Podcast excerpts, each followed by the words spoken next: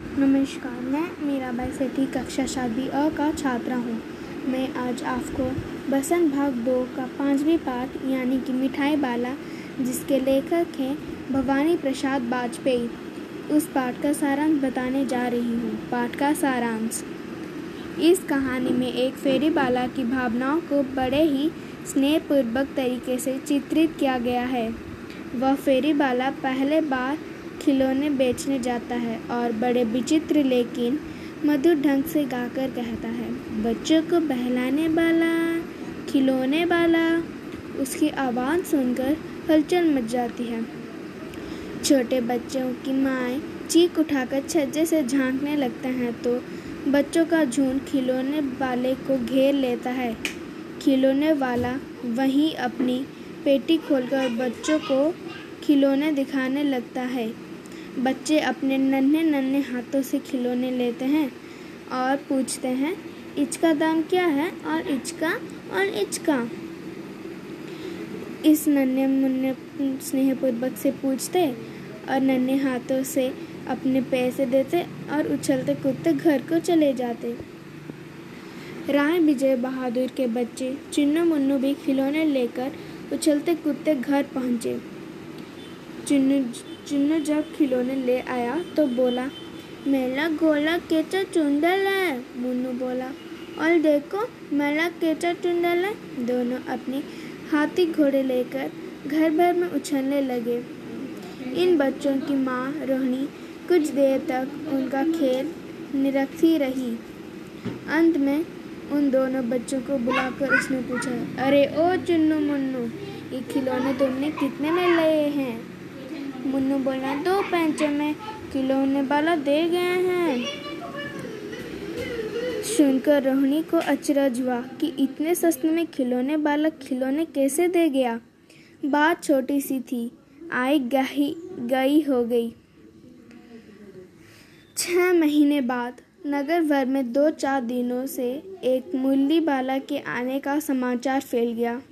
लोग कहने लगे, भाई वाह मल्ली मुरली बजाने में वह एक ही उदास है।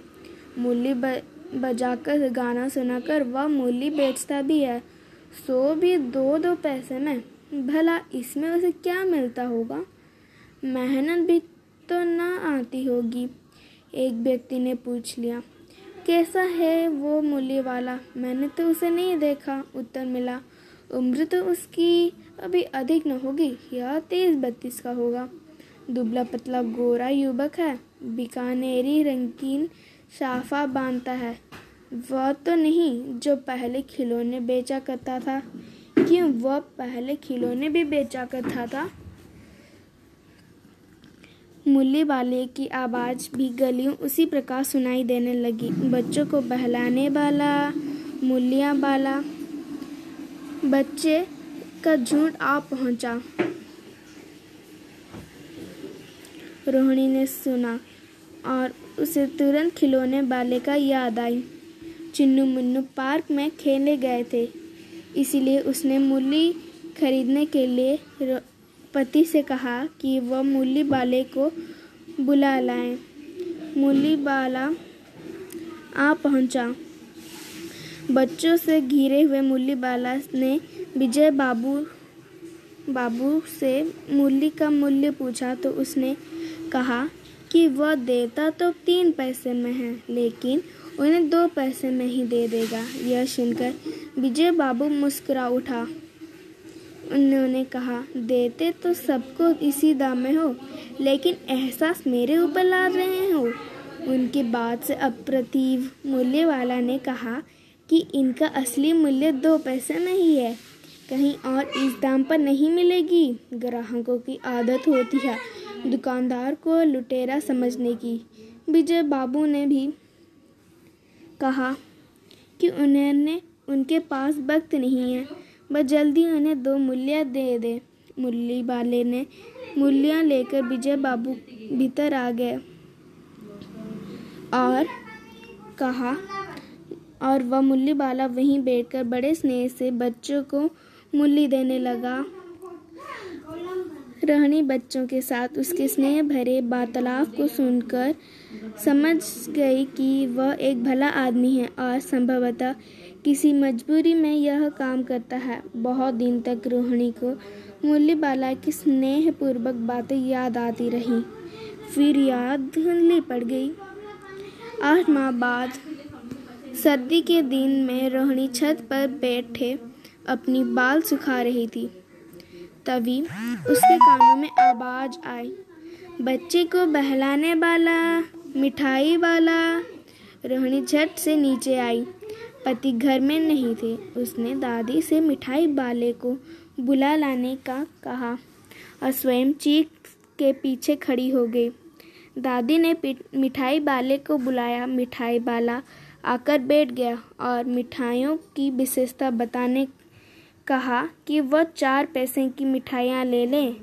फिर उसने दादी से मिठाई वाले से पूछने को कहा कि, क्या वो शहर में पहली बार आया है? उसके बाद सुन मिठाई वाले ने बताया कि वह पहले मुरली और खिलौने लेकर भी आ चुका है। रोहिणी ने उससे पूछा कि, इन व्यवसायों से भला उसे क्या मिलता है? मिठाई वालों ने, वाले ने कहा कि खाने पर भर को मिल जाता है, लेकिन जो संतोष और असीम सुख उसे प्राप्त होता है। उसके आगे धन कुछ भी नहीं है। उसकी बातों में रोहिणी और भी उत्सुकता बढ़ी, और भी उत्सुकता हो गई। रोहिणी ने अत्यधिक आग्रह पर मिठाई बालों ने अतिशय गंभीरता के साथ उसे अपनी कथा सुनाई। वह मिठाई वाला अपने नगर का प्रतिष्ठित आदमी था। धन धान्य की कमी न थी। स्त्री थे, बच्चे थे, परंतु भाग्य की लीला कुछ ऐसी रही थी कि अब कोई साथ नहीं है। जीवन कठिन हो गया है, इसीलिए खिलौने और मिठाई के बहाने वह अपने बच्चों की खोज में निकली है। उसे आशा है कि उसके बच्चों ने कहीं ना कहीं किसी रूप में जन्म अवश्य लिया होगा। वह पैसे को लिए नहीं, नहीं बच्चों के बच अपना मन बहलाने आता है। रोहिणी ने देखा मिठाई बालों की आँखें आंसुओं से गीली थीं। उसी समय चुन्नू मुन्नू आ गए। ने उन्हें मिठाई वाले ने उन्हें मिठाई दी। रोहिणी ने उसकी और पैसे फेंके तो उसने कहा कि अब इस बार वह पैसे न ले सकेगा। उसने पेटी उठाई और अपने मधुर स्वर में गाता हुआ फिर निकल गया। धन्यवाद। नमस्कार पाँच चार कठपुतली जिसके पिता के लेखक हैं श्री भवानी प्रशांत मिश्रा जी। कठपुतली कठपुतली गुस्से से उबली कठपुतली गुस्से से उबली। बोली, ये धागे क्यों है मेरे आगे पीछे? बोली, ये धागे क्यों है मेरे आगे पीछे? इन्हें तोड़ दो, मुझे मेरे पाँव पर छोड़ दो। इन्हें तोड़ दो मुझे मेरे पाँव पर छोड़ दो। सुनकर बोली और और कठपुतलियाँ। सुनकर बोली और और कठपुतलियाँ, कि हाँ बहुत दिन से हमें अपने मन के छंद छुए। कि हाँ बहुत दिन में हमें अपने मन के छंद छुए। मगर मगर पहली कठपुतली सोचने लगी, पहली कठपुतली सोचने लगी, ये कैसी इच्छा मेरी मन में जगी। ये कैसी इच्छा मेरे मन में जगी। धन्यवाद।